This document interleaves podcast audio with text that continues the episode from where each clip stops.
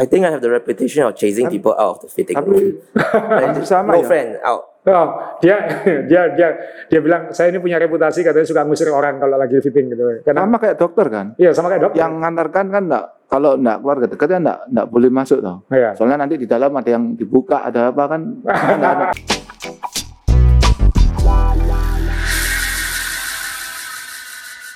Ah, liburan sudah selesai, ah, podcast main sepeda kembali lagi. Ah, sekarang episode 29, berarti episode 2, ah, season 2, episode 1. Ya, Pak Bre. Season 2 Season 2, episode 1. episode ya, 1. Totalnya episode Berapa ya? 29. 29 seharusnya. Ya, 29. Ya. Ini sudah jadi pekerjaan tetap buat kita sekarang ya. ya. Gimana rasanya liburan? Enak. Kenapa enak? Hah? Kenapa? Pertama enggak sepedaan 2500 itu. Oh ya, sudah nggak Ya. sepedaan 2500 kilo Ya, lagi. terus kalau yang bulan lalu habis sepedaan capek terus diuber-uber podcast itu Ya, jadi harus ngomong setelah setelah sepedaan. setelah sepedaan Jadi sekarang sekarang ya lebih anu lebih lega sedikit Ya. hari-harinya maksudnya eh, fresh ya. ya fresh Ya, ya moga-moga pandemi segera berakhir jadi supaya podcastnya segera berakhir juga berarti ya. Ya kan podcast dimulai gara-gara pandemi. Ya. Kalau nggak ada pandemi kan tapi kerja lagi normal. ya nanti lihat kondisinya yang butuh dibilangi masih banyak apa enggak yang butuh dibilangi mas banyak atau enggak? Jadi selama ini banyak yang butuh dibilangi. Enggak, yang DM Anda enggak punya medsos saya Enak kan? Iya iya, saya yang punya medsos Iya. ditanyai, Om sudah enggak ada ya, sudah habis ya, Hmm. gitu. Kapan mulai lagi gitu? Kapan Ya. mulai lagi itu sudah enggak tahu berapa berapa kali saya ditanya itu dan harus jawab satu-satu akhir Januari, akhir Januari, akhir Januari gitu. Nah sekarang kan Ya. sudah enak nggak usah dijawab lagi. Ya sudah ada. Enak itu enaknya nggak punya sosmed. Ya Nggak usah betul. menjawab apa-apa. Ya. Benar. Ya. Ya. biar kamu yang merasakan. Jadi ya sekali lagi dan kita masih terima kasih karena di season kedua ini kita terus didukung oleh MPM distributor Honda. Ya. Jadi ya di belakang tamu kita itu ada all new Honda Scoopy, unique, fashionable dan modern. Ah, ini ada satu hal penting yang yang mungkin kita perlu ingatkan dari Honda Scoopy ini adalah kita kalau beli sepeda kan meskipun banyak komponen itu punya keunggulan masing-masing, Ya. yang paling utama kan dimulai dari frame. Ya. Nah, jadi Honda Scoopy, all new Honda Scoopy ini punya teknologi frame atau rangka baru Enhanced Smart Architecture Frame yang digabungkan dengan mesin generasi baru. Jadi frame-nya baru, mesinnya baru. Itu kalau Oh. sepeda kira-kira frame-nya baru, Ya. dengkulnya sudah, dengkulnya sudah upgrade. Oh, mesinnya kan dengkulnya. orangnya, ya. Oh ya ya Nah, ya. Jadi kalau jadi intinya adalah beli frame, eh, beli frame baru kalau kemampuan sudah Ya, naik. naik. Kalau kemampuannya masih lama, frame baru, mesin lama kan sama aja. Gitu. Jadi sama ini aja. Ya. frame baru, mesin baru. Jadi selain performa juga kenyamanan berkendaranya ditingkatkan. Nah, tonton juga episode kali ini sampai selesai karena nanti di akhir ada quiz trivia persembahan MPM Honda. Jadi enak kita nggak usah ngasih hadiah sekarang. Dapat apa? Om? 5 merchandise eksklusif Honda. Jadi lihat Oh. biasanya keren-keren sih. Jadi nanti tonton sampai akhir, nanti di akhir ada kuisnya. Oke. Jadi siapa tahu dapat 5 hadiah eksklusif dari Honda. Jadi itu terima kasih kepada MPM Distributor Honda sudah men- mensupport podcast kita demi kebaikan bersepeda, berkendara semua orang di jalan. Oke, kita langsung ke temanya. Dan ini termasuk tema yang paling banyak ditanya orang, yaitu tentang penting tidak fitting sepeda, ya kan? Ya. Saya pernah fitting, Om Ray pernah fitting, kita berubah-ubah terus, eh, pernah fitting ulang dan lain-lain, tapi Betul. banyak orang ini kan begitu banyak eh, cyclist baru, mereka tanya, mending fitting langsung atau sepedaan dulu baru fitting nanti setelah kemudian. Ya. Nah, ada banyak orang yang bisa menjelaskan fitting, tapi saya selama ini selalu ingin hanya satu orang yang ingin menjelaskan bersama saya di sini, bersama kita di sini. Ya, dan juga biasanya itu ya itu nanti kita jelaskan kenapa kita memilih satu orang ini kan gitu ya. Ya. Karena fitting ini saya bisa fitting. Ya. Anda bisa meeting, tapi fittingnya Anda mungkin sama fittingnya saya ya fitting-fittingan ya kan gitu ya. Fitting-fittingan. Nah, maksudnya bukan tidak ada dasar akademisnya, tidak Ya. ada ilmunya gitu. Jadi se- sehebat apa pun pengalaman, tetap kalau ada keilmuannya tetap jauh lebih lebih baik. Terarah, Ada ya. alasan-alasannya. Jadi uh, welcome to the podcast, Mr. Chun Wei Tay. Jadi kenapa saya memperkenalkan bahasa Inggris? Karena memang dia dari Singapura. Oh. Nah, Nah, karena selama pandemi kan susah dia ke Indonesia. Nah, kita- saya kalau ngomong sama dia enggak bisa Inggris. Ya kamu pakai bahasa ikan aja dulu ya. Oh iya. Jadi ya kamu kan juga nggak peduli pakai bahasa Inggris atau enggak. Paling kamu nyaut-nyaut juga nanti kayak gitu. Iya. Jadi eh, saya pertama kali kenal Chun Wei ini tahun 2013, 2013, right? I think so. Yeah, we- Taiwan? no, Taipei Bike Show? Taipei Bike Show, I think, yeah, No, you, you met Ritu in Taipei Bike Show, then I came over after that.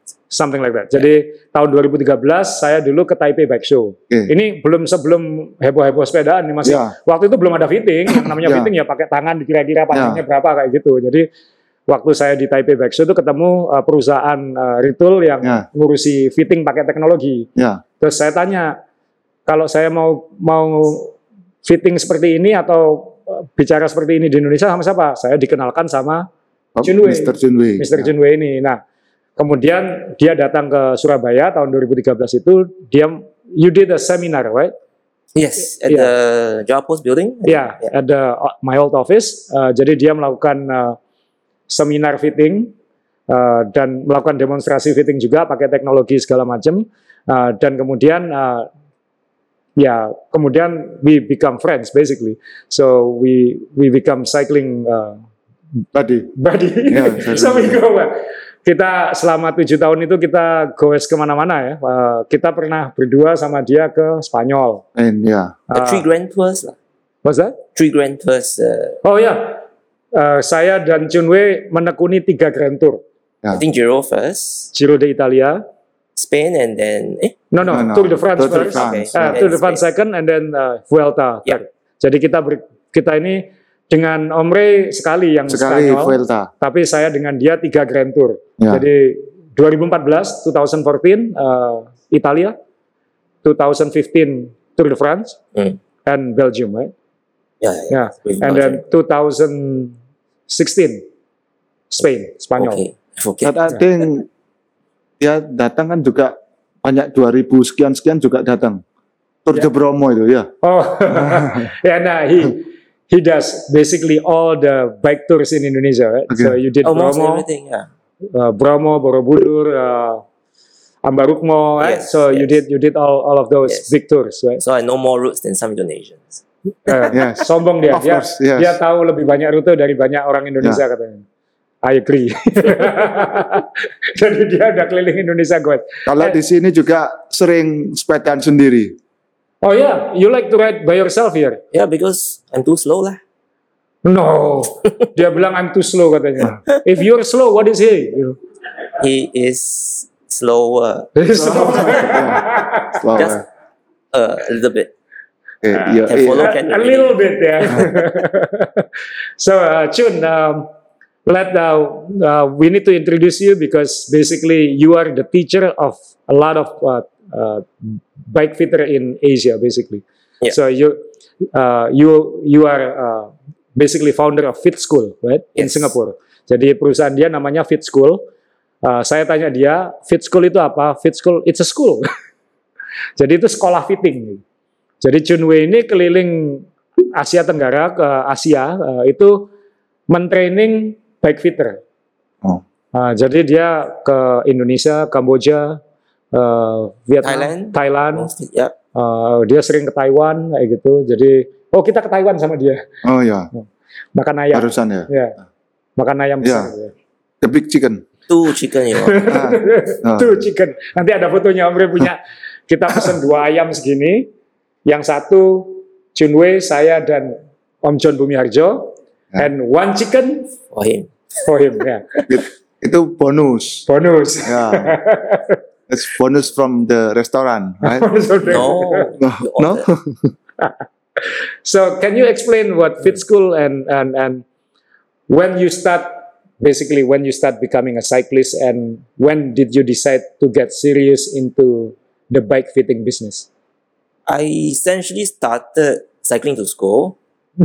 Yes, cycling to school and graduate. I, I have an arts background, not not really a sports or, or technical background, and then got into cycling from work. So started off as a sales assistant at a bike shop, and worked all the way up to managing the shop. Okay. And that time we happened to be expanding and I managed to so I took over the manage the manager as well as the fitting the fitting uh, component of the shop. For the bike shop. Ya. Jadi Junwei ini mulainya dulu senang sepeda karena dia sekolahnya naik sepeda. Ya. Kemudian dia mulai bekerja di toko sepeda, naik naik naik jadi manajer, kemudian dia ngambil alih pengelolaan toko itu dan sekaligus jadi fitternya di toko itu. So when did you basically it's in Singapore, right? Yeah, in Singapore. And then when did you become really serious and then you starting Ah. traveling with the bike fitting thing? Eh, when did I With start? Ritul, basically? Retail was after I left the job. So we the company stopped his re- the retail segment. Yeah. And uh, the important thing is because it's a shop, I get to do a lot of fits. Every bike we sell we fit. So. Ah, the fit comes with the bike. So volume is very important as to to basically fine tune your senses and your understanding of fits from it could be from a CEO to a to a junior high school person, how you manage the fit, how you talk to the person, and how do you translate what the fit is about. Volume is very important. Ah, jadi di tokonya dulu itu setiap orang yang beli sepeda itu di fitting. Tiap orang. Tiap orang. Every right? person. Every, every person who get Yes, the bike yes. So everybody will buy the bike from the shop. They get fitted. di fitted dan itu tidak peduli dia dari CEO perusahaan atau dia anak SMP harus pas sepedanya itu. Jadi filoso- filosofinya seperti itu. And then uh, before uh, you go explaining about how important about this bike fitting thing is, like when you see, you know, we just had a cycling boom Yeah. worldwide. Yes. Seluruh dunia ini lagi uh, heboh sepeda. Ya. S- we, I've never seen, or the world maybe have never seen this many new cyclists before. Dunia belum pernah melihat begitu banyak Pemula. Ya. seperti pandemi ini. Just casually, what do you see is the biggest uh, fitting uh, needs that, like fitting error, or basically when you see all of these uh, newbies, right? Yeah. What is like just the most basic thing they miss? I mean, not all bike shops provide fittings. In fact, most of them don't provide fittings. It's too many things to say what is missing. But most of the time I see riders tend to sit too far back on the bike. Ah, jadi ke- ada begitu banyak masalah yang dia lihat dari pemula-pemula ini, tapi yang paling banyak dia lihat adalah duduknya terlalu mundur.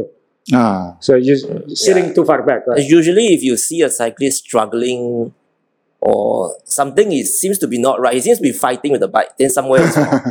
Jadi kesimpulannya adalah kelihatannya langsung kelihatan gitu bahwa dia tuh kayak bertarung dengan sepedanya gitu, kayak kayak apa uh, saingan sama sepedanya kayak gitu. Ya, yeah, I agree with that. Yeah. it should be a smooth transition of pedal stroke and power. lah. Like if it's too high, it's fighting. Too low, also fighting. Everything is just fighting. When things are fighting, it's not balanced, something is wrong. Ya. To Jadi pinpoint what is wrong. jadi uh, kalau ketinggian fighting kan berarti Ya. uh, maksudnya nih tarung sama sepedanya. nggak enak karena apa ya nggak bisa nggak bisa nyaman sama sepedanya Iya. ya jadi kenggayuan Iya. ya kependean gitu kalau kependean juga kakinya Gak enak. nekuk Iya. ya kalau ketinggian terlalu uh, Jauh. terlalu jauh jinjit gini Iya. ya kalau terlalu ke belakang tangannya panjang kita kan nggak boleh panjang tangan ya panjang tangan kan nggak or boleh move move a lot when they are riding. It should be quite stable. Ya. kita nggak boleh terlalu banyak gerak di atas sepeda ya maksudnya tuh the body ya No, Everything. everything The face Because- also, if it's cramped, Oh, because it's not comfortable, so so you'll be. Have you seen him on the bike? Mm, n- Well, not the body is there, but you see the face, right? if you look at our video last time when he finished the 2,500 kilometer challenge end of last year, yeah, e- like everybody around him smiling, and he's like, That's the face of courage. itu, itu wajah pemberani katanya. Oh, ya. Wah. ah, ya, courage very important. Ya, Ya. keberanian sangat penting. Ya, Wah, Ya. salut, tos.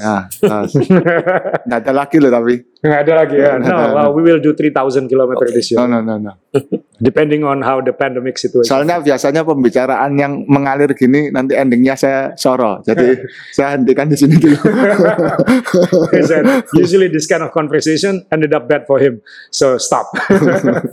All right, Chun, uh, can you help uh, explain uh, if you can give like a basically this is a podcast seminar, so you Mhm. can explain uh, for everybody, uh, most importantly newbies, what do you need to do so you don't fight the bike? So like when, once you get the bike, what's the first thing you do? Like, uh, Uh. can you explain about all this bike fitting? Just explain uh, everything you can, and then I will cut or I will try to help uh, translate when when we need to stop. Yeah. So I think the first thing is bike should be fun and comfortable. And if you cannot be comfortable, you cannot be stable, and you will risk overuse injuries. Jadi bersepeda itu harus menyenangkan dan nyaman. Ya. Jadi kalau kalau tidak kalau tidak nyaman tadi fighting fighting itu tadi ya, Ya, enggak bisa menyenangkan. tidak dan bisa mengakibatkan cedera malah. Ya. Jadi bukan sekedar tidak nyaman tapi bisa mengakibatkan cedera overuse injury Iya. karena terus-terusan salah kayak gitu. So it's not about the price of the bike, it's about how much time you spend. Jadi bukan tentang seberapa mahal sepeda yang kamu beli, tapi seberapa lama waktu yang kamu habiskan bersama sepeda itu. Ya. I agree because basically like maybe we spend more times with our bikes than with our family, right? kamu waktu 2500. Ya. yeah, so We want to maximize uh, the bike, especially if it's an expensive one. And then if your goal is to be healthier, to be fitter, you spend a lot of time. And you don't want, instead of being healthier, you get injured because of overuse injuries, because of bad fit, because you just, just fighting too much and then muscles give way or things like that. Ya jadi eh, kalau punya sepeda mahal pun ya harus dipikirkan supaya itu jadi jadi nyaman kan intinya. Jadi berguna. Jadi berguna ya. Ya, jadi mahal itu ya harus berguna ya. Ya. Kalau Ya. sudah mahal enggak berguna, nah ini Yeah, because buat apa? like sizing, right? Uh, I saw a lot of, you know, they saw a Mm. bike limited edition. Uh, some people wants to buy the best bikes. I mean, the most, the best for them meaning the most expensive. so when they see the most expensive, but the size is not right, they they still buy it. And I see a lot of that happening. Jadi saya lihat di Indonesia selama pandemi itu banyak, mungkin karena tidak banyak, karena sepeda banyak habis ya Ya, a lot of shortage, right? So sometimes they don't have any choice. Kalau kalau mereka mau beli yang mahal ya adanya itu, padahal ukurannya belum pas. Nah itu biasanya ditarik ke apa ukuran yang jauh lebih besar. Ya Jadi contoh kayak saya 176 man sentimeter, saya pakai ukuran sepeda 50. Itu biasanya kalau orang lain tuh dianjurkan beli ke 54. Hmm. Karena kalau di chart itu, kalau di web-web itu kan tinggi segitu, cocoknya 54 padahal biasanya. here's a good point. Like if you buy a bike, sometimes they have a sizing chart, and a lot of time, the bike shop owner or the salesman does not know, Mm. and sometimes the chart is also flexible, right? It- it- it- the fact that he or him and I about the same size, but it doesn't mean we use the same size of bikes. Ya. Jadi kayak Om Ray dan saya tingginya kurang lebih sama, tapi sepedanya bisa agak Beda. beda ukurannya Ya. karena like the structure of my body, kayak struktur badan saya dengan Om Ray may be different. So how can you explain that? Like, is That's- that why the fitting becomes like Yeah, that's a bit tricky.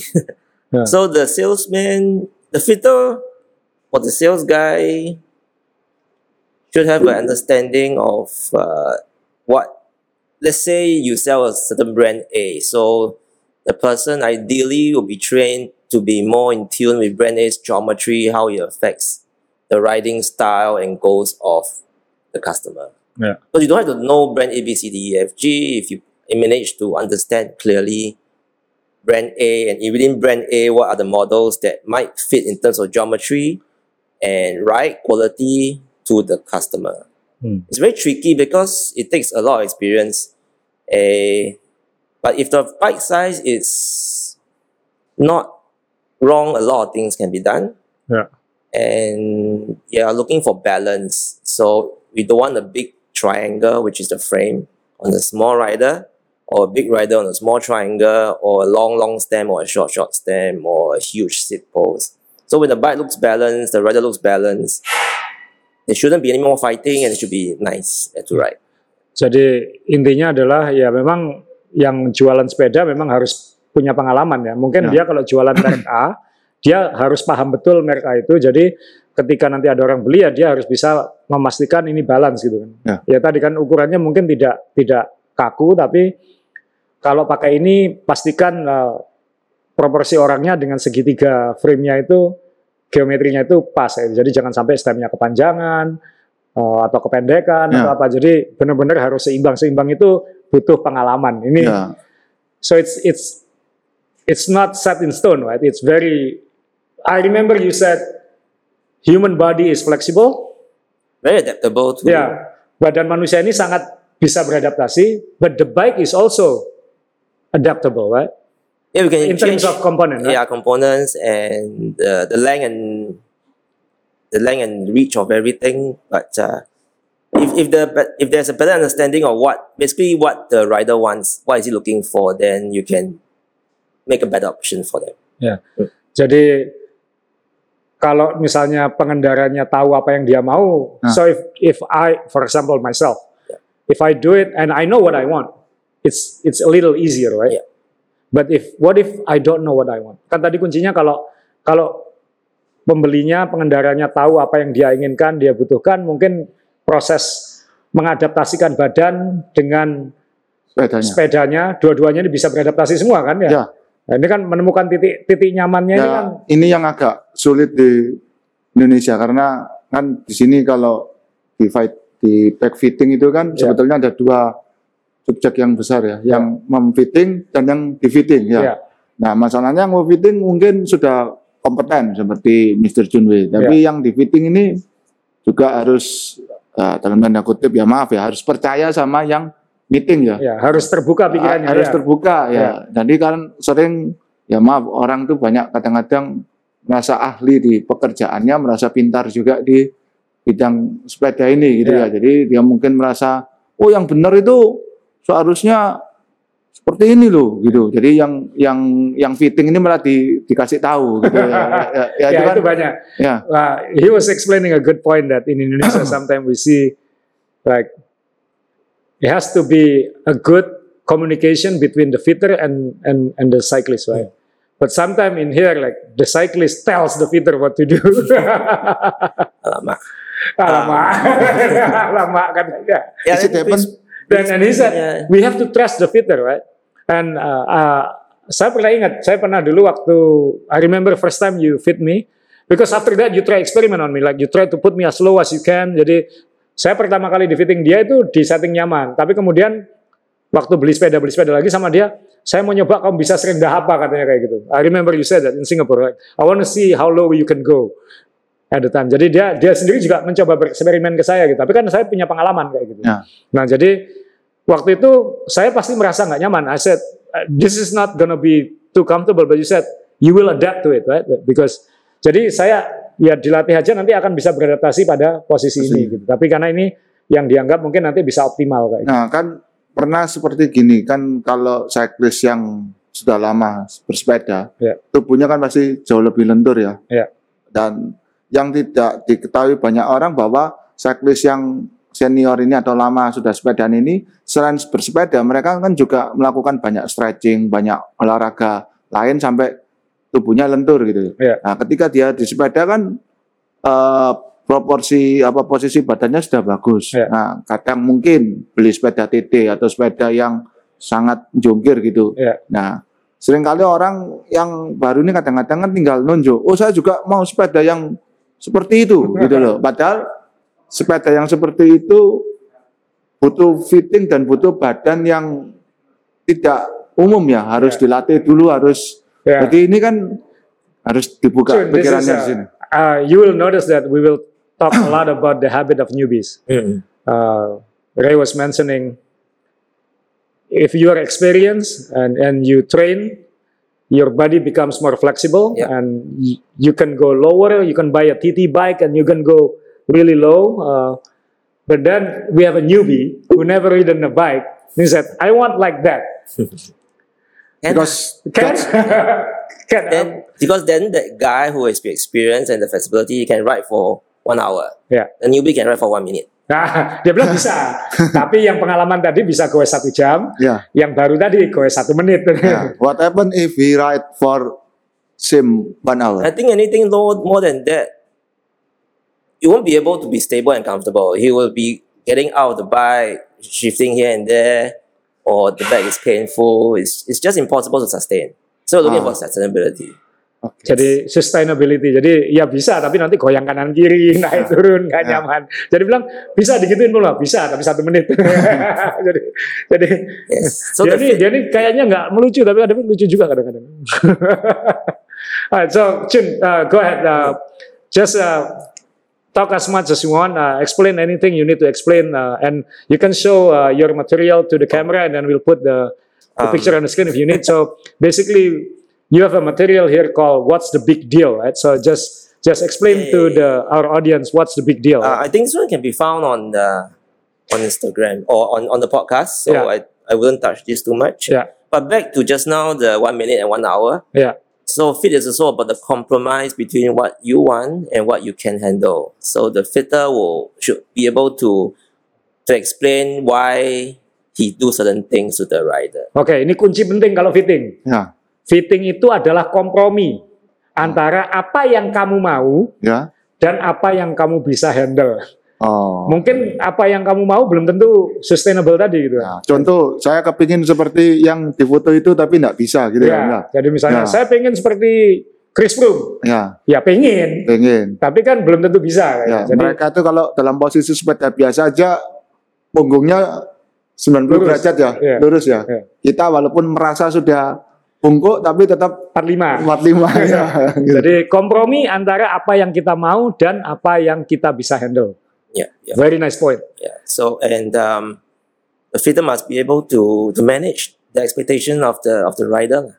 Jadi bike fitternya itu harus bisa memanage, jangan jangan memberi harapan semu gitu. Ya. Jadi ya harus bisa mengkomunikasikan bahwa iya kak, aku tahu kamu maunya kayak gitu, tapi kita coba kayak gini. Maybe there are steps, right? Like we start with this first, and then we'll see in three months, something like that, or six months. Yeah, some that, that will work too, but uh, essentially the rider needs to ride. Just keep riding and and feedback to the fitter what's going on. Nah, jadi ya habis itu ya goes saja. Jadi ikuti dulu sarannya, goes dulu, lalu nanti komunikasikan apa yang perlu diubah. I, I text you a lot, like Chun, I feel a pain in my hamstring, and then he'll say, oh just lower it, lower your saddle one cent. Jadi saya sering juga kayak gitu. Jadi sering komplain saya sakit di sini sama dia karena dia tahu resep saya, dia suruh ngubah sedikit. The last time was the saddle forward.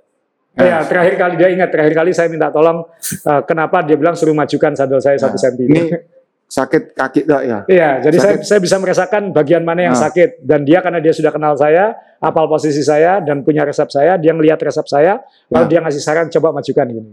Sakit jiwa dan sakit hati enggak? Enggak, itu beda dokter. Oh, beda. Itu bukan back fitter itu. Oh ya. Ya. But that one can only come with because I have a lot of data and I know how you work. So Iya. so I can I can estimate to a high degree of uh, very high degree of accuracy what needs to be done. Ya, tapi itu It's different. jadi karena dia punya data saya dan kita sudah tahu saling kenal gitu. Jadi dia tahu bisa akurat ngasih saran. Oke, next. So the the rider also has a responsibility to be self-aware to tell the fitter what is he capable of, what looking for, and uh, limitations or the goals, and that will help in terms of selecting positions and parts and even bicycles. Jadi ya yang yang mau di fitting juga harus sadar diri gitu, apa yang dia mau, apa yang apa batasan-batasan dia. Gitu. Jangan so don't don't come to you and say, I want to be like Chris Froome. Can lah, can. Oh, can. One One year minute. later. Satu tahun lagi katanya. There's a lot of work because beside beside fitting, you need your training, your nutrition, and a lot of things lah. Ya, jadi karena kan fitting hanya satu bagian kan, tetap Ya. harus latihan, Ya. sama ada nutrisi juga kayak gitu. Jadi Hmm. uh, seperti itu. Jadi kita harus sadar diri dan mengkomunikasikan apa yang kita mau. Kayak gitu. Kalau cuman buat foto-foto, If good question because a lot of newbie does this. I want to look good because I just need to get a good photo on the bike. yes, on a well, good Yeah. post. How how, in- how in to the- look good on on the the, bike. photo? How to look good? Yeah. because we have like we have a you know with the social media, right? Uh, we have people who post cycling every day, good morning every day, but they just ride 20 kilometers, 20 kilometers of course look good lah. so they must photo before they get too tired. Then you you will look. good. of course. yeah, Yeah. yeah, yeah. Cannot after 50 or if the fit is wrong, the first 2k should be should be very very good looking lah. Ah, that, I, I'm not sure. the first two minutes. Yeah, the first the first 2k. Let's say Ah, the first two. Dua kilo pertama pasti kelihatan bagus. Iya. Jadi kalau di foto dua kilo pertama, Oh, okay. not the last two k. Not the last two. Alright, go on, Chin. Sorry. Yeah. What else do I add? So maybe I add in a bit about selecting a fitter because I think there are a lot of fitters now in Indonesia. Yeah. So in terms of selecting one or one shop to go to, I think the following points that I, I say will help. So the fitter needs to have education, which means some sort of fitting education. Jadi kalau misalnya mau fitting ke ke toko sepeda, ke toko sepeda atau beli sepeda, uh, karena dia tahu ada banyak fitter di Indonesia ini, pastikan apa pun apa pun itu fitter itu punya background pendidikannya. Gitu. So what's what's the education It can be retool. It can there there are a few education institute, not as many, but there are few a few program, right? programs that the fitter can learn. So that's the first thing, the first point. Second point, probably a, a cyclist as well. Ah, pastikan cyclist juga. Ah, I see. Jadi ya of course lah. no, lah, some some doesn't seem to ride. So the more kinds of rides and the bikes you have experience before, the better. ya jadi Like- jadi ya apa pun kan kalau kalau dia punya pengalaman bersepeda, apalagi banyak Pasti. variasi sepeda itu pasti lebih baik. kayak gitu. Like, you don't know who's gonna walk through the door. Could be a tour touring guy who wants to maximize his comfort. It could be a TT guy. It could be a Ironman guy. It could be a newbie. So if you experience this range of uh, bike handling and, and bikes, then it's better for you to be able to relate to the client in that way. Then you can help them better. Nah ini ini penting ya. Jadi kalau dia punya banyak pengalaman goes dengan berbagai variasi, dia Ya. bisa bisa dengan mudah menghandle kalau misalnya ada yang masuk itu ini orang touring, Ya. ini orang PT, Ya. ini orang Ironman. Iron Jadi Man. dia Yang tahu ini harus ngapain. Foto-foto. Jadi Ini foto-foto ya. Ya, ya, Jadi ya. dia tahu harus ngapain ya. Ya. gitu. Oke oke, nice. Next one is space. So you need a proper space.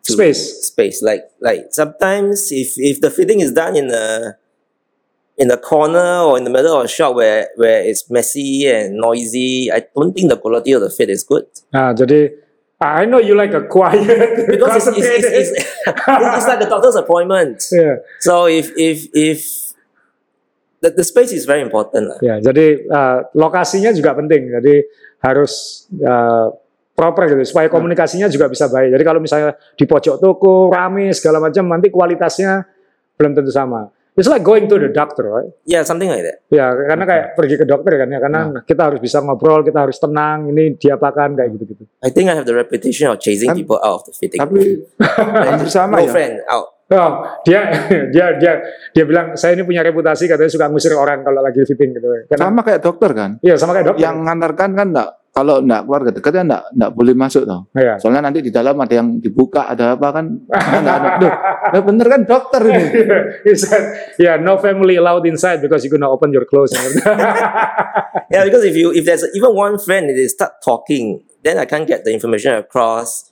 I can't do the thing smoothly and and and in just good pace is is very disruptive. Iya, karena gangguan kan kan dia butuh ngobrol, butuh konsentrasi untuk memastikan kalau ada temannya dia banyak ngobrol nanti malah Jadi malah kacau. fitting sepeda itu hal serius. Jadi nggak bisa nggak bisa yang mau di fitting ini kita ajak ngomong terus yang fitting tuh sambil nyetel-nyetel gitu nggak bisa disambi begitu kan berarti ya. Iya, harus lebih. serius, harus gitu. fokus ya. Sama Harus kayak dokter fokus, kan, kayak ya. misalnya lagi ngoperasi kamu ajak ngobrol, Hah? Ya salah ini. tulang nanti ya. Ya. Hmm. Salah. yang patah tangan kiri yang dibuka tangan kanan nanti. Iya, kayak gitu. Iya, Iya, kalau tangan yang dibuka, yang lain. Ah. Iya. And continue. And so the fitter ideally has a knowledge of different parts across different brands. Sometimes you just need to change a certain part that you know will work, not instead of the whole bike.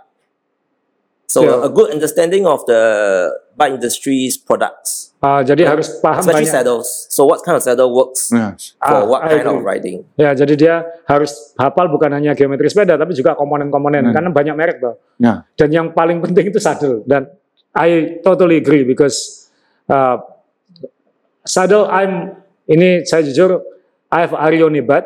So saya paling cocok pakai fisik Arione. Jadi kalau ganti saddle yang lain kesulitan. Saya bisa beberapa saddle kayak Fabric Scoop atau Selle Italia, saya bisa. But the, you know, they have the new shorter nose saddle. I, I haven't been able to adapt to them. Mm. For some reason, I don't know why. Maybe it's me. Uh, jadi kayak saddle kan teknologinya kan terus. Om Ray suka pakai saddle pendek, saya Ya. nggak bisa. Mungkin salah saya, bukan salah saddlenya kayak Ya. gitu. Jadi ya benar, fitter harus tahu betul apa yang di, dicari. Well, the understanding of different types and options available helps to improve the fit. Helps to help the rider without maybe changing too many things or unnecessary things. Ya, jadi kalau dia benar-benar paham, mungkin yang diubah nggak perlu terlalu banyak. Kan takutnya nanti, ya I'm worried that you come and then, oh yo, you need to buy a new stem, you need to buy a new saddle, you need to buy a new seat post, you need to buy a new leg. Jadi, Actually, any any changes that I do in terms of component change, I will explain why, ah, and jadi, then the rider would decide they want to do it or not. jadi kalau misalnya dia ada saran yang mau diubah, dia akan ngomong. Dia akan jelaskan kenapa ini harus diubah. Tapi Hmm. setelah itu keputusannya tetap ada yang bersepeda kan, mau ganti atau tidak. Oke, nice. Hmm. Yeah, because if not, without telling the reason, then it's difficult. You must justify every single decision you make, either because of fit, which is the position, or handling, or just uh, overall uh, overall balance of the whole bike. Yeah. So- And the next point is documentation. So there should be some form of data or documentation that the, the fitter should have to keep track of what's going on. Ah, ini sangat penting Om. Jadi harus ada dokumentasi. Jadi I have that, I keep that, right?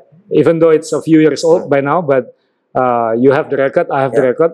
Jadi kayak dokter kan, kalau kamu sudah di fitting ada catatannya tinggi sadelmu berapa sampai Ya. milimeternya. Kalau misalnya sadelmu majunya berapa, kemudian panjang stemmu berapa, uh, detail-detail kayak- kayak sudut punggung, sudut kaki itu ada resepnya emang. Jadi uh, if I buy a new bike, I just use that recipe usually. Yes. Or you can ask the fitter for help to select the appropriate size Jadi based atau on the old fit. ya jadi kalau ada resepnya enak. Jadi misalnya mau beli sepeda misalnya merek uh, merek A gitu. Dia tinggal kasih resep ini, dia bisa nyalain kamu pakai ukuran ini. Oh, Itu itu pentingnya resep itu, dokumentasi. Jadi kalau diukur jalan keluar ya bingung nanti kan tidak bisa direplikasikan dan nanti kalau ke depan ada masalah atau apa tidak ada basicnya kayak gitu, baseline-nya kayak gitu. Ya, I agree with that. Hmm. That's very important. Ya. I think the And- last point will be the fitter cannot be too dogmatic on one way. So they will be in the, I think in the fitting world there's the very manual observing the rider, which is very important. But in order to do that, you need a huge amount of volume and maybe a physio medical background plus a cycling background. Then you have the data one, which if you fo- too focus on numbers and you forget to look at the rider, it doesn't work. Oh. So it's always evolving. You should, I would say, I would say we're willing to embrace technology, but don't be taken over by technology, and uh, just be open to all sorts of ideas. And uh, too dogmatic on one way or the other is very scary. Jadi bike fitter itu juga jangan terlalu kaku pada satu cara kayak gitu. Karena ada satu cara yang yang menggunakan observasi. Ini cara this is like the the traditional method right with observation. Traditional is is is uh, there will still be angles involved, but uh, I would say the less with hand. Those people tend to denounce technology. Jadi orang-orang yang tradisional itu malah kecenderungannya nggak suka teknologi gitu. Oh, Ta- Tapi ya benar dia harus punya background visio karena harus he, he has to know anatomy. a lot of a lot of things and even then if it's too medical and not cyclist enough it doesn't uh, I don't it doesn't work well too Ya. Jadi dan di sisi satunya kan ada yang teknologi tadi yang pakai alat. Nah, bulan nanti kita di lanjutan dari podcast ini kita akan melakukan demo uh, uh, menggunakan teknologi dan dan uh, cara-cara Junway dalam melakukan fitting. Uh, kebetulan nanti kelinci percobaannya langsung Om Ray di sini. Karena setelah Goes 2500 kita ingin tahu posisi badannya seperti apa. Uh, kayak semua. Kayak semua. Jadi nanti kita akan lakukan itu. Tapi poin Junwei tadi benar. Jadi ada yang tradisional, ada yang sangat angka. Ah, Sangat angka juga nggak bisa karena feelingnya kan juga belum tentu bisa didapat kan. Jadi harus harus open mind, harus terbuka. From this Ah. conversation, I think bike fitting is very. You have to be very open minded, right? Very. open but need to be educated Ya, tapi juga harus ada ada edu- edukasinya harus harus and common sense yeah ya akal sehat. But for me, my last question, I think, how about clit? cleats. Cleat, yeah. Shoe with What do you Cleat. mean about that? Like, Because the in here- is very hard, right? the the new cyclists, uh, many of them using Flat pedal. no, No, flat no pedal, clip, yeah. no, No no clip, clip, no clip, yeah. yeah. So is it if they use that kind of shoe, they already prepare to get fit or not? Mm, so we'll talk. Ab- so this one goes Sorry, back sorry. to the Ini point. penting banget. Jadi kalau misalnya pemula belum pakai clipless, masih Ya. pakai pedal biasa, Ya. sepatu biasa, perlu fitting nggak? Ya.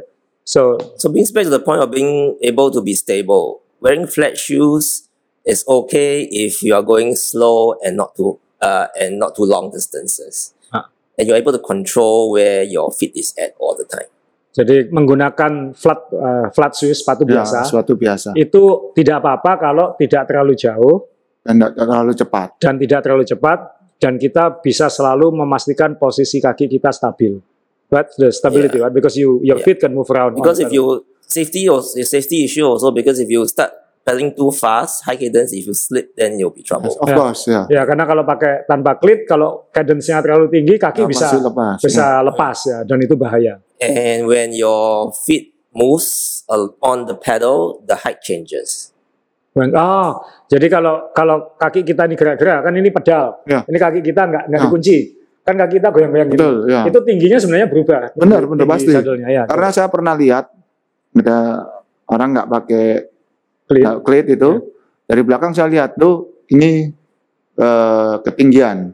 Hmm. Kalau dari belakang saya lihat ketinggian, Ya. mau saya ngomongi. Ya. Ketika saya mau mendahului di sebelahnya, loh kok sudah pas? Hmm. Terus saya lihat lagi, oh sepatunya belum cleat. Jadi dia di atas pedalnya itu kalau gimana dia dimajukan gini kakinya, di, jadi Oh. pedalnya dimajukan. Terus nanti kalau dia ngosnya agak apalagi di, dimundurkan tinggal ujungnya lagi yang Ya. ujung kakinya yang medal nanti dia agak enakan lagi di tengah Masuk gini. lagi. Jadi Jadi Ya, nggak itu tadi. pernah nggak pernah sama ya. nggak pernah sama. So when you move around like that, you basically you won't last very long, right? What kind of injury or what? Like if you, if you, if like if, if you it is fitted to say uh, uh, a good height and the rider accidentally moves the the foot forward, Yeah. it essentially shortens the leg, so it becomes an overextension of the hamstring. Oh, jadi kalau misalnya kakinya kemajuan itu secara tidak langsung memendekkan kaki gitu, memendekkan oh, dan itu nanti cederanya di hamstring kayak gitu. oh, Jadi nanti ada konsekuensi. Ya, I think it's a very good point Yes. uh, because it's hard for us to explain to newbies, right? If they use flat pedals, like it's okay, yeah, it's okay, but I don't know what's the consequences. Mm. So that is one of the main ones. Yeah, I did a fit last week, and I explained to the rider that I have to fit him slightly lower just in case he moves around. Uh, Because he's not using cleat. Yes. Jadi dia minggu lalu ngefitting orang yang nggak pakai cleat, sama dia sengaja dipendekkan sedikit sadelnya, jaga-jaga kalau kakinya geser-geser. oh. It's for safety lah. For But- safety. For the best result, is it better with cleat or no cleat? For what? Best result. Best result because you want to be stable. If you are wearing flat shoes, it's not stable. Your if your Okay. if your feet moves, same thing go for saddle. If it's not comfortable, you're not stable. You move around. So when you move around, you're wasting energy. You're wasting comfort, and your legs cannot do its job. Yeah. You just want your legs to do its job. Ah, see, So that's a good point. at the end, at the end of the day, when you're comfortable enough, just use clip, right? Because it's Yes, it's better for the if you Yes. want to continue cycling. more stability. lah. Because come back to what do you want to get from the cycling, right? Because I I notice here like you mentioned what is your goal and objective, right? That's that's a key point. Yeah. Jadi yang paling penting tetap pengen jadi apa kan? Kalau pengen serius cycling ya mau nggak mau harus pakai pakai cleat kan gitu. Sama kayak main golf kan, kalau mau serius main golf ya harus beli banyak banyak Sticknya. stick kan, ya. Oh. masa pakai satu stick untuk segala macam pukulan kan juga enggak kayak gitu. Jadi Ah, pakai tongkat kasti. pakai tongkat kasti. Even the clothes. I mean, the, I think the top is not too important, but the bibs or bib shorts or shorts. Hmm. that one will create friction if you cycle like like you, you say you're not comfortable wearing bibs for example or shorts then they wear maybe bermudas and then if they go too far to spin too much a lot of friction a lot of heat then you won't be comfortable it won't last long you won't get better Ya, jadi pakai cleat itu sama kayak pakai bib. Oh, Nah, kalau dia nggak nggak nyaman pakai bib, dia pakai celana biasa, celana pendek biasa, Ya. kan itu akan banyak gesekan. ya, Gesekan menghasilkan panas, betul. panas menghasilkan ketidaknyamanan. Ya, Akhirnya kan tidak bisa Hah? beset habis beset dan lain-lain. Ya, Jadi ya. akhirnya tidak bisa lama kan. Ya, nggak mungkin. Iya. Hmm, Orang beset ya apa bisa lama. Nah, ya, copot sadelnya nggak pakai sadel. ya kan kalau beset itu pasti nggak mungkin lama sakit soalnya. Yang- Stop. ya. 3000 kilo kalau nggak ada tuh. Okay, Chun, can you explain the? I, I noticed from your material you have what you call endurance fit, time trial fit, Uh. and Ironman fit.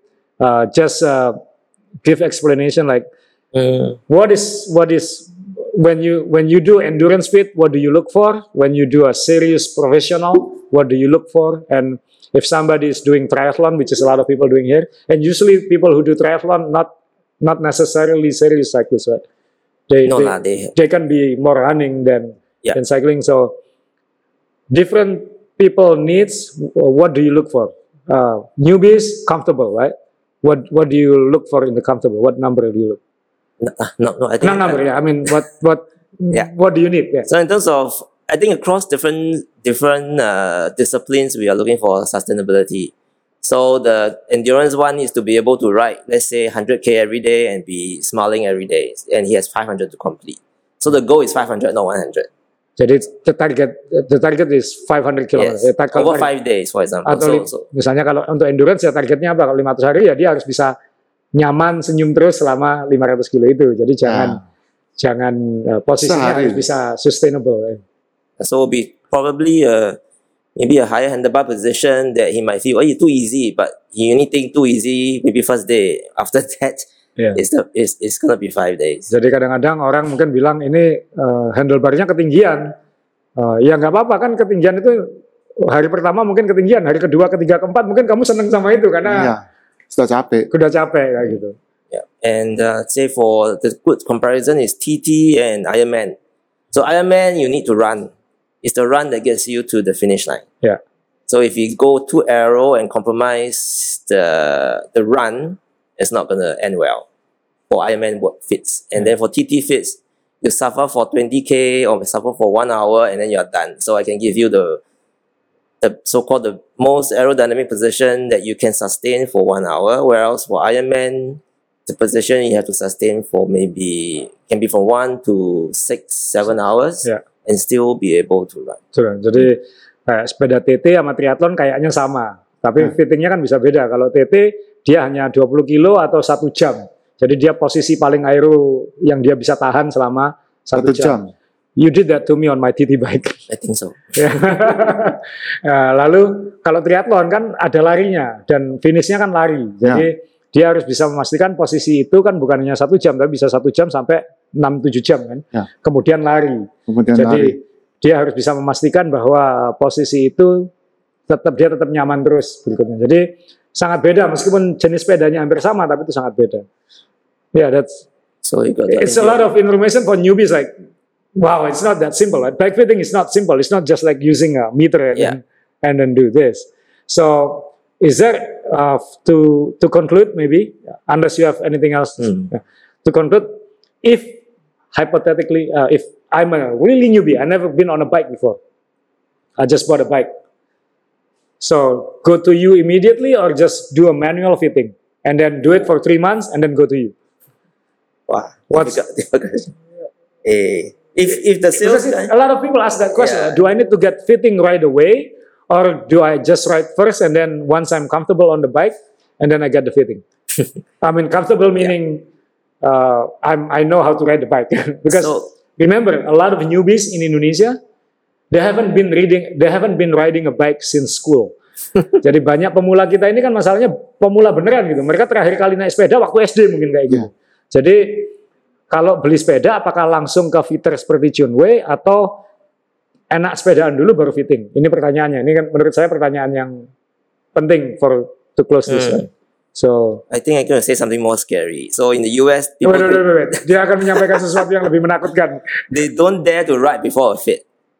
Oh, in the US. Yeah, like Jadi- Colorado, especially because they are the, like the sporting country, the, Yeah. the, the state. Jadi dia bilang begini, kalau di Amerika malah mereka tidak berani sepedaan kalau belum di fitting. Tapi harus diingat, di Amerika orangnya terbiasa olahraga. So, So I again, not apple to apple, right? Yeah, yeah, yeah. Hmm. So ideally, the shop assistant should be once the bike size is right, and uh, the rider seems to feel all right on the bike, he or she should should look for a fit if if the rider wants to just spend a lot of time. Don't need to wait so long because the longer you wait, the higher the risk of getting injured if the fit is wrong, Hmm. or you you just won't be able to perform as good as you as should be. And over time, your body adapts. It could, it could adapt to the wrong position. Then you think, oh, okay, what? Oh, Ya. jadi the case as soon as you get comfortable you and you decide you want to spend a lot of time on the bike, go ahead and get Ya, bike fitting, ya. right? Yeah. Jadi kalau memang sudah memutuskan aku ingin goes ya bike fitting aja gitu. Karena takutnya nanti malah dia terbiasa ada pada posisi yang salah kayak gitu. Dan itu nanti malah menimbulkan masalah-masalah berikutnya. Jadi kalau beli sepeda sudah merasa yakin dengan bersepeda, ingin serius bersepeda, bike fitting. Yeah, because the problem might not surface so soon if you keep over keep using the wrong position or overstretching certain muscles. Ya kalau kalau salah posisi kan otot-ototnya ketarik-tarik kayak gitu. Ya. Mhm. So, I think most of the fitters should be able to manage if they have like uh if the fitter has certain amount of uh, fit training and know what they're doing, it shouldn't be too wrong. ya, jadi Shouldn't kalau, be too wrong. jadi kalau kalau bike fitternya minimal punya background tentang fitting sana, harusnya nggak akan terlalu salah gitu. Jadi minimal daripada kacau kan gitu. Ya. Uh, so instead of no fitting, it's better just they can't go that much wrong, right?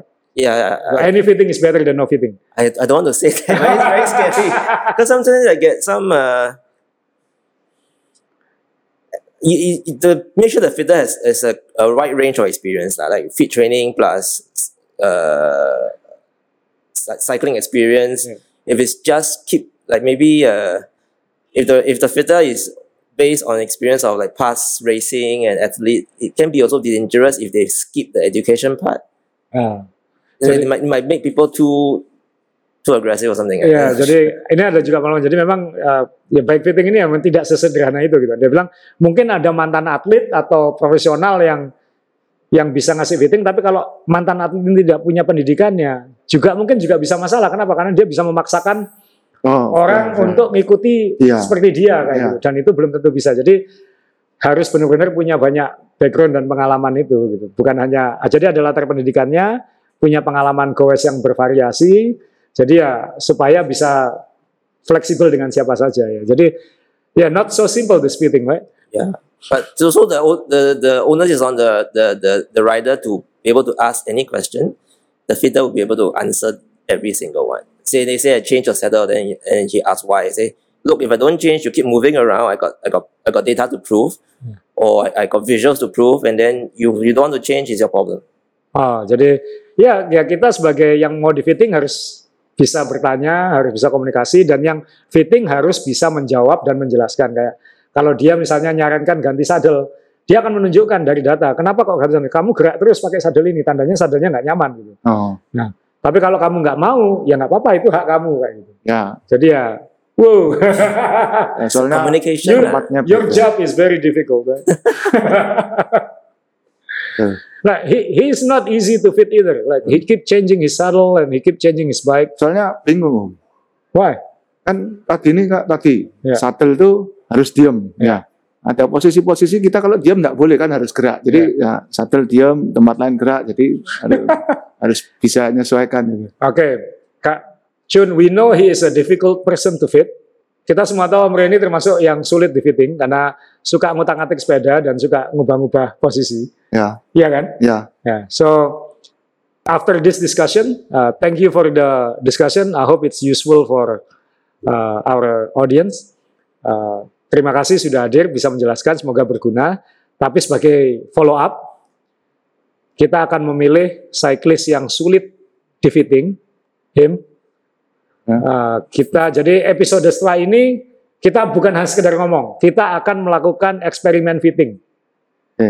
Dan eksperimen fitting ini Nanti melibatkan langsung Om Ray, difitting oleh Om Chun Wei, menggunakan teknologi dan sambil nanti diskusi dan membuli ya. Ya. Jadi uh, uh, terima kasih Om Chun Wei, thank you Chun. Thank you for Thank you. coming to Indonesia again. Uh, I don't know if you can go back to Singapore after this.